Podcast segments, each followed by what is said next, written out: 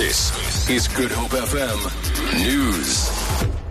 A 35 year old man is expected to appear in the Wynberg Magistrates Court today in connection with one of the rapes at Rhodes Memorial near the University of Cape Town.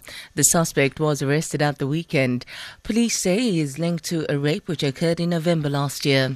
They are trying to establish whether he can also be linked to three other cases, as Lyndon Khan reports.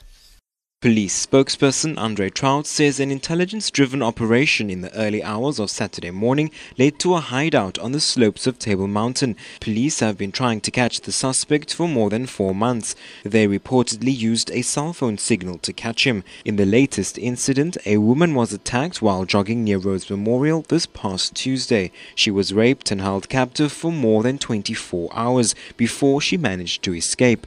UCT has offered a 100,000 Rand reward reward for information leading to the arrest and conviction of those responsible. Female students at UCT have also expressed relief at the arrest. Lyndon Khan, SABC News, Cape Town. A 37 year old man is expected to appear in the Cape Town Magistrates Court today in connection with the shooting of a 10 year old boy in the CBD. The man was arrested at the weekend, as Lynn Aronson reports. Police say the child was shot and injured during an altercation between a taxi driver and private security guard in Lower Plein Street on Friday. They say a taxi collided with a security vehicle. Two men argued and a shot went off, injuring the child. He is being treated in hospital. The man faces a charge of attempted murder. Len Arense, SABC News, Cape Town. Finance Minister Pravin Gordhan has denied receiving a new letter from the Hawks instructing him to reply to the 27 questions relating to the investigation into the SARS rogue unit. The letter apparently ordered Gordhan to respond to the question by 4 o'clock today. Gordhan was a commissioner at SARS at the time when a covert unit was allegedly established. Amos Pacher reports. In his statement, Gordhan says he was surprised to see misleading headlines and content of articles in some independent newspaper titles relating to the investigations. He says in his letter to the head of police, he indicated that there was a refusal by Hawks to state for the record the precise legislative provision in terms of which they are asking these questions.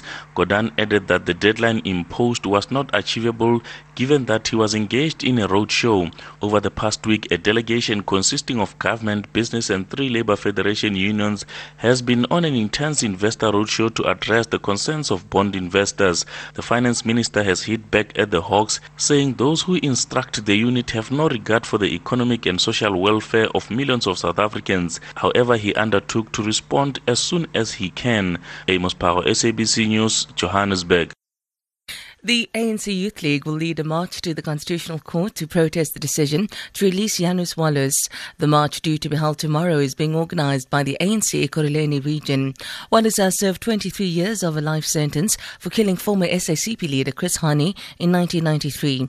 He will be released in two weeks following his successful parole appeal in the High Court in Pretoria. The rand is trading at 15 rand 21 to the US dollar, at 21 rand 88 to the pound, at 16 rand 98 to the euro. Gold is trading at $1,254 and the price of Brent crude oil is at $40.40 a barrel. For Good Hope FM News, I'm Sandra Rosenberg.